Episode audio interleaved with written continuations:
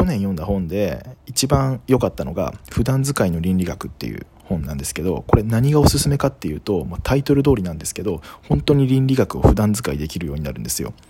どういうこと書かれてるかっていうと、まあ、僕らがこう、まあ、普段生活している、まあ、人間社会の中で、まあ、どういうこう区分けになってるかっていうと、まあ、まず自分あとはまあ身近な関係また家族とか恋人とかっていうその身近な関係。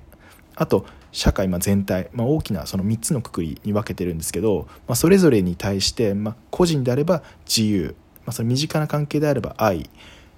その社会全体っていうところで言うと正義っていうその3種類に分けてそれぞれ語ってるんですよね。で僕も頭の中でいろんな事象で複雑になっちゃってこんがらがってたんですけどその3つに分けて考えることですごく物事を見る時に分かりやすくなったっていうか整理しやすくなったんですよね。なのでなんかそういうところでなんかごちゃごちゃしちゃう人ほんとおすすめです。